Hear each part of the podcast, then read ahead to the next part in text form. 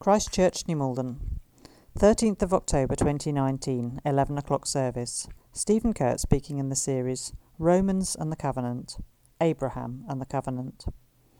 Well, I have uh, seen it happen a number of times, and it's always really moving. A couple decide that they will adopt a child and will welcome that child into their family. Now, I've seen four adoptions within uh, my own family. Three uh, of my cousins uh, still living are adopted, uh, and sorry, two of them still living are adopted, and I've had a, a little niece adopted by my older brother not long ago. I've also seen a number of adoptions here at Christchurch. In fact, I've seen uh, two in just the last month, and they were here this morning at 9:30, and it's wonderful uh, welcoming them into the Christchurch family as well. But as well as being wonderful in its own right, adoption is something that also points us to something very special about our Christian faith. Namely, how all of us who are followers of Jesus Christ have been adopted into God's family. We've been made into his precious sons and daughters, and we've been given the glorious inheritance that comes with this. But of course, adoption is also a complex process. It's one that rightly involves a lot of scrutiny on the family into which children are adopted. Those people supervising adoptions, they need to be really confident, don't they, about the nature of that family into which the children are being placed. These days, it's apparently seen as best for adopted children to know from as early as possible that that is the case, that they're adopted. What comes with this as well, of course, is an equal emphasis on giving those children as much security as possible about the utterly central and special place that they have within that family that they've been adopted into. That through their adoption, they really do belong as fully and totally as it's possible to be. And applied to the Christian family that we're all part of, that is basically the message of Romans chapter 4. It's what this chapter that we're looking at in Romans this week is all about. In previous weeks, we've looked at earlier parts of Paul's great letter to the Roman Christians and the problem that put the whole of God's covenant plan in jeopardy. The problem that Israel, the supposed bearers of God's solution to a sinful world, had turned out to be just as sinful as the rest of that world. But then two weeks ago with Katie, we saw, or you saw, I was away on holiday, how God's righteousness, his commitment to his covenant promises, was at last fulfilled when he sent his son Jesus Christ to die so that all those who place their faith in Jesus could be forgiven and welcomed into God's one, single, united covenant family. What was the nature of that family? How were those joining this family meant to understand it? If they hadn't previously been part of God's family, if they were Gentiles, non Jews who had become Christians, how were they to understand this family which they had joined? And if they had previously been part of God's family, those Jewish Christians, how were they meant to understand this new family that they joined? And what was its relationship with the people of Israel that they were part of? Now, those may seem like first century questions, rather unrelated to those that we face today, but actually they're not.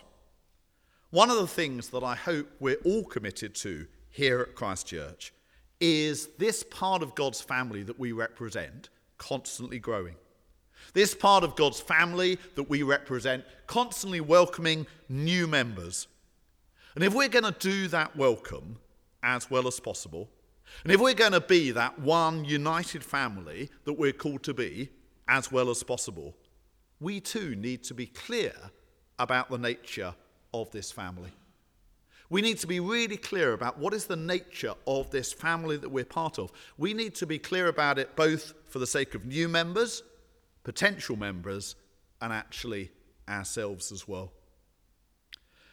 And in order to respond to this question, Paul deals throughout this chapter with one central character, as Katie has said, the character of Abraham.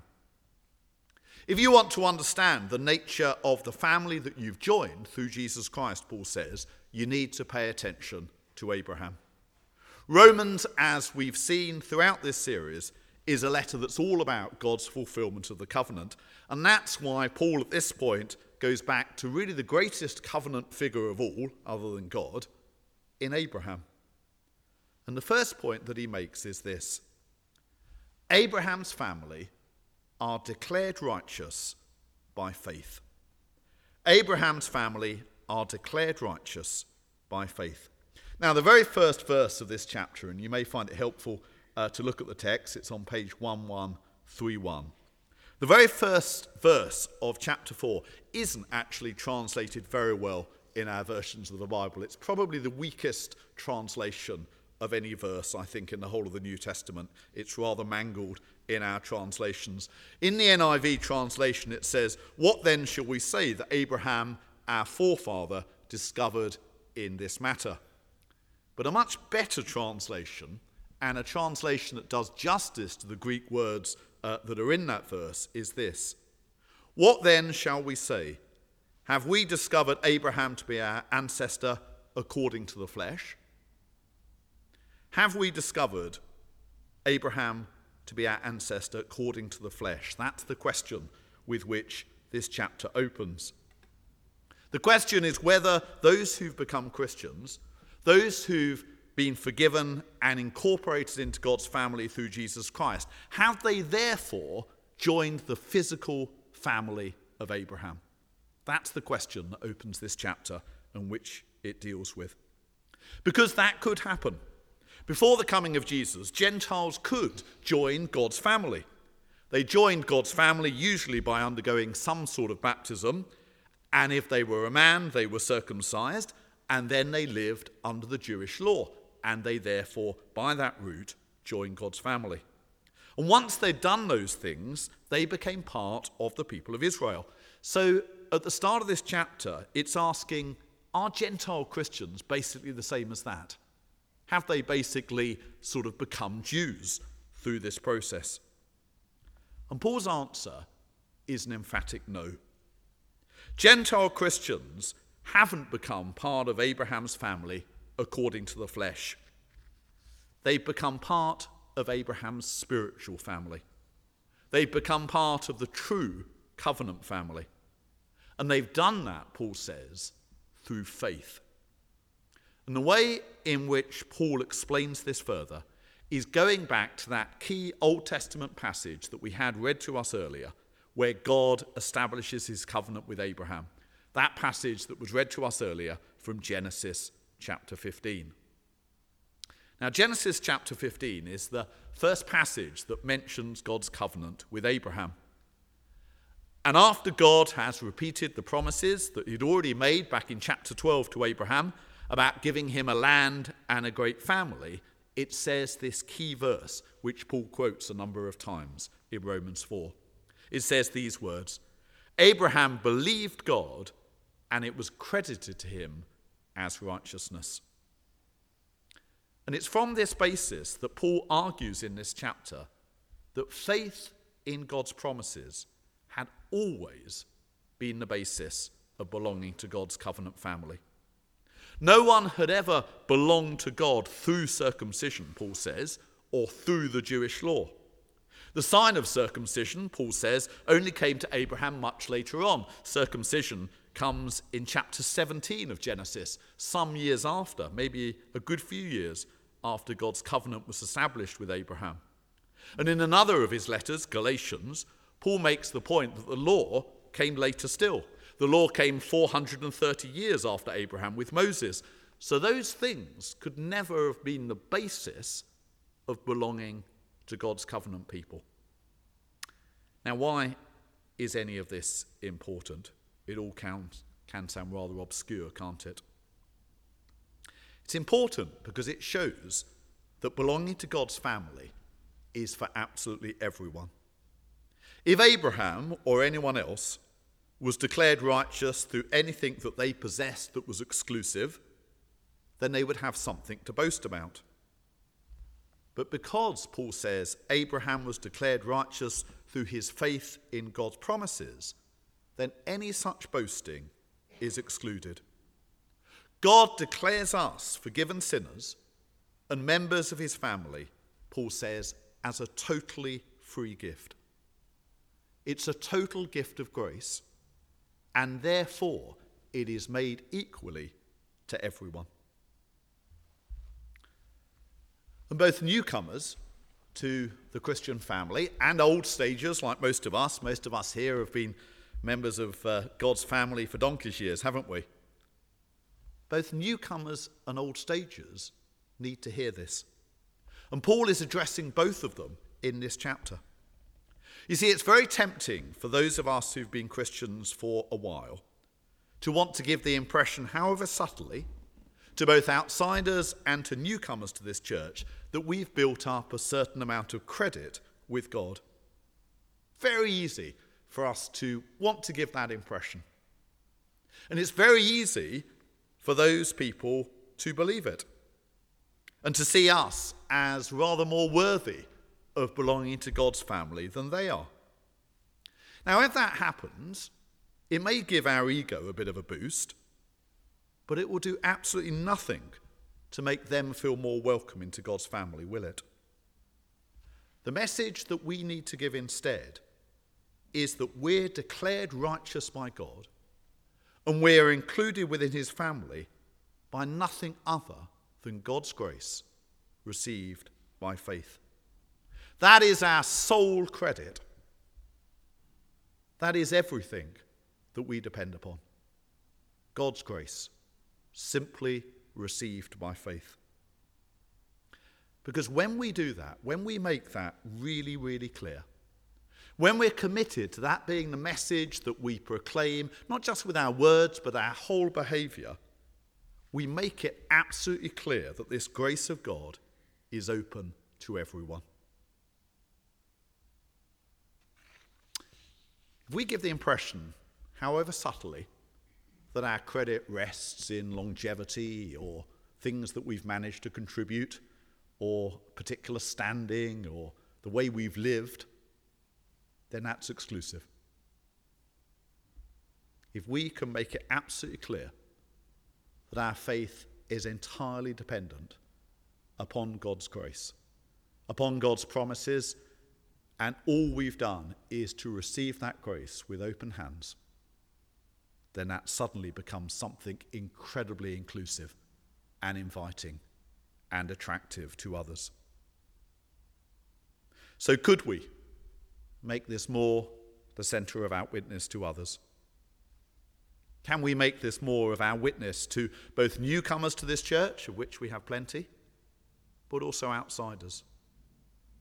The newcomers to this church need to know that they've got completely equal status because it's all about God's grace received by the faith that is open to everyone. And the outsiders, the not yet Christians, they're not yet members of this church. They need to know how this can apply to them as well.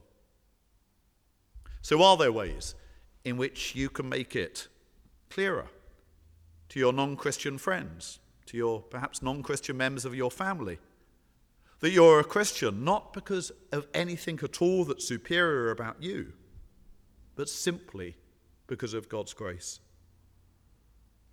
Because, as I say, there is nothing that will make it clearer that God wants them as well within his family.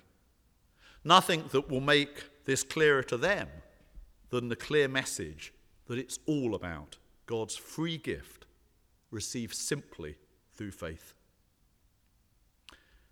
And that links to a second great truth proclaimed by this passage, which is that Abraham's family is not just made righteous through faith, it's therefore composed of many nations. That's an emphasis of this passage as well. And this is Paul's basic answer to that question with which the chapter opened about whether Christians have now become children of Abraham in a physical or ethnic sense. No, says Paul. They haven't been admitted to an exclusive national club.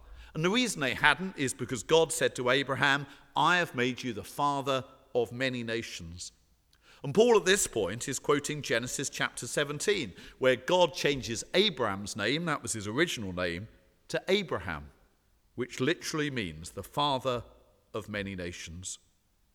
Abraham, Paul makes clear, is the father of both the uncircumcised who walk by faith and the circumcised that walk by faith. And this is because God's family is now composed, he says, of a multiplicity of nations, brought together by their common faith in Jesus Christ into one single, united family. And that's why God's family is never more powerfully displayed than when we see very different people united together as one family because of their common faith in Jesus Christ. That is the most powerful demonstration that ever takes place of the gospel.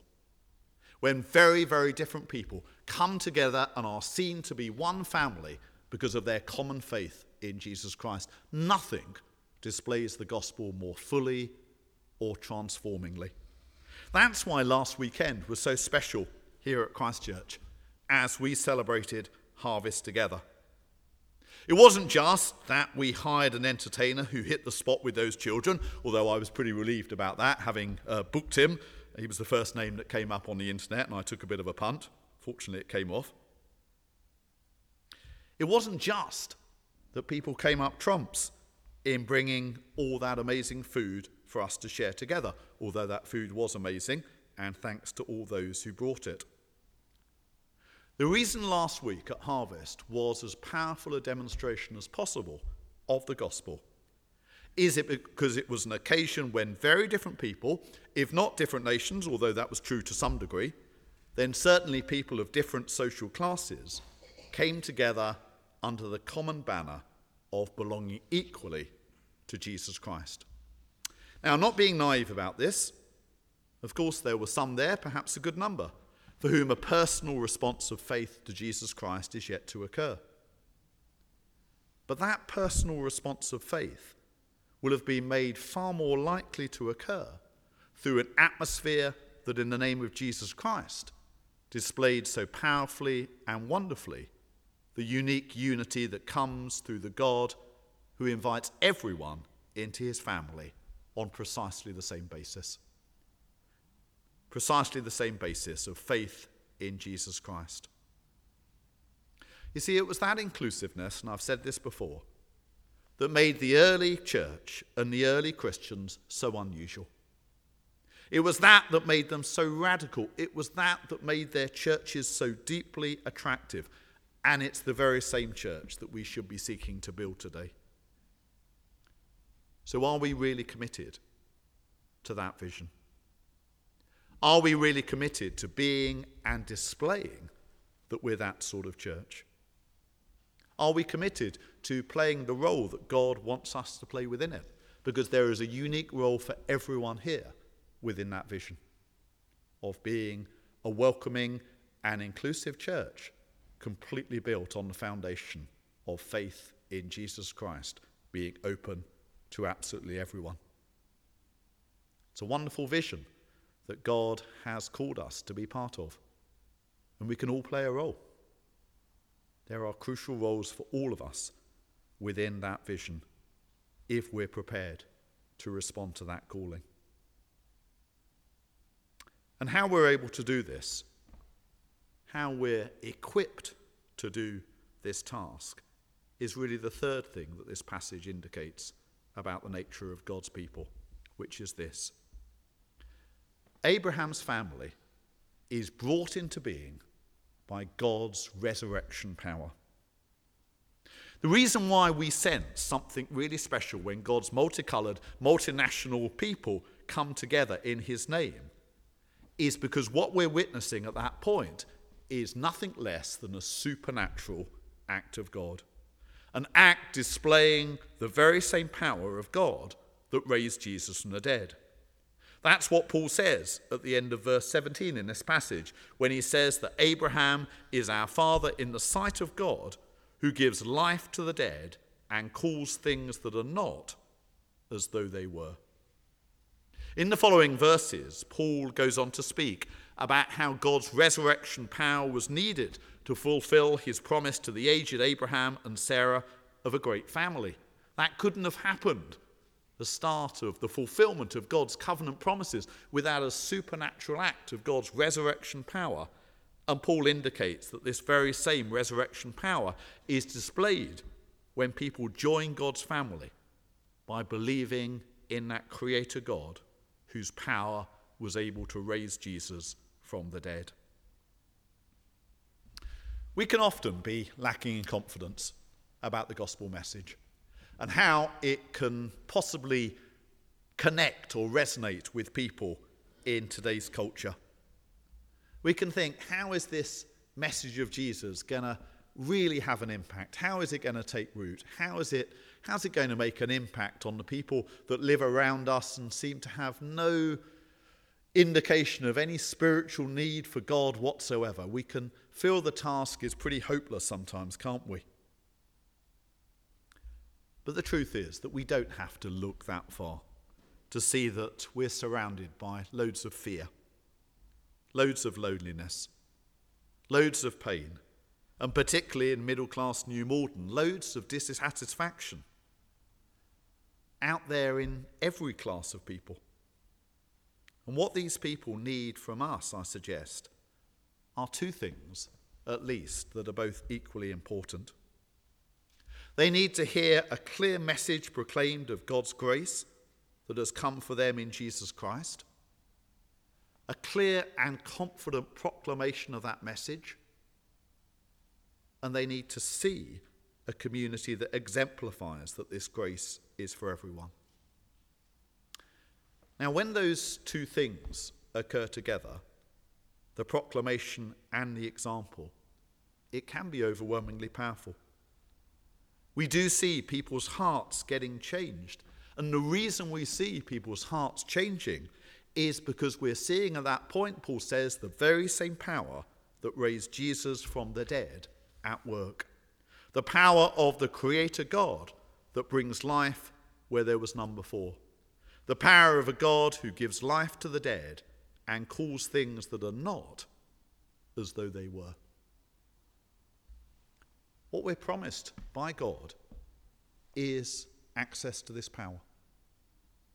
When we proclaim the good news that God has sent Jesus Christ as a gift of grace to everyone, and that we can all respond to that grace and receive it through the completely equal basis of faith. When that is presented to people, when that message is proclaimed, and particularly when it's accompanied by an example of a community that demonstrates the reality of what those promises are saying, it can be irresistible. When I preach at funerals, as I often do, uh, for non uh, Christians, the message that is proclaimed at those funerals is very often, very obviously, having an impact upon people. In fact, it may, may seem strange, but I totally and utterly believe this. The more awful the circumstances, in which a funeral takes place, the more confident, paradoxically, I feel about the Christian message. Because the darker and the more awful the situation or the context is, the brighter that that message can shine that God's love has come in Jesus Christ and taken on evil and stripped it of its power. And I see people usually up at Kingston Crematorium, sometimes at Putney Vale, sometimes elsewhere, responding to that message, willing it to be true, wanting it to be something that they can respond to. And if we had uh, an easier way of integrating those people within a community, I believe it would take root uh, more fully. And we've had uh, Penny Deering and Dave Lavery, the two members of this church that have joined as a result of funerals. But sometimes we can do the community quite strongly. Sometimes we can do the proclamation quite strongly. Ideally, the two of those things need to come together. Because God has promised us that his resurrection power is available to us. When God's word is proclaimed, particularly when the good news is proclaimed that evil doesn't have to triumph because God, in his great love, has sent that love into the world in Jesus Christ, then hearts start to change. And that's because God's resurrection power is at work. There's no one, however hardened, however angry they may seem, however anti Christian they may uh, come over as, there's no one actually who is irresistible to the grace of God. We may have members of our own families, we may have friends that seem so hardened uh, to God and so angry uh, in response uh, to the call of His grace to them. But that's where our prayers have got to be directed by a confidence in God's resurrection power. If we believe that God raised Jesus from the dead, then God's power can bring about any change, can bring life where there was none before. And that's part of what Paul is saying in this passage. Many of us here, me included, have been members of God's family uh, for donkey's years. But it's good to be reminded about the nature of that family that we've joined. We've become joined to God's family entirely as an act of God's grace. We've received it through faith, and that faith is gloriously open to absolutely everyone. And we've got to try and make sure that we really do display that, that we make it really clear and really obvious. As I said earlier, it's very easy for us to sort of uh, want to give the impression that we're really quite accomplished, and possibly to give the impression that the basis of our membership of God's family rests upon uh, that credit.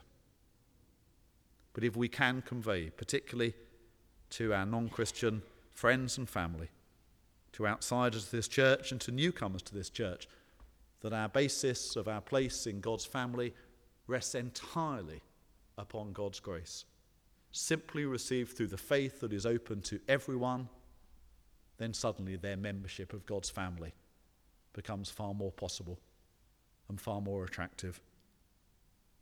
Because God does want this part of his family to be composed of as much diversity as possible. That's when we see God's resurrection power really at work. When people who would normally have no reason whatsoever to be together are together, enjoying fellowship and support for one another and being part of one, fa- one family. There's never a more powerful display of God's resurrection power. The power that wasn't just shown on Easter Day, the power that has been let loose in the church so that we can live it out as part of being God's one united covenant family. Let's pray. Father God, this is a hefty challenge that you make to us, but we ask for the power of your Holy Spirit to help us to respond. Lord God, would you fill this church with your resurrection power? Would you help us to display as fully and totally as possible that we're saved entirely by your grace, received simply by faith rather than any achievements or any credits that we ourselves have brought. We ask, Lord God, that this church, Christ Church, would powerfully display your love. And we ask that you draw more people to recognize your grace invites them to be part of your family too. And we pray for the members of our families or our friends who don't know you. And Lord God, we pray that somehow your grace and your invitation to them to be part of your family would be really powerfully displayed. And we ask that you bring them into your family and shower them with your love. And we pray this in Jesus' name.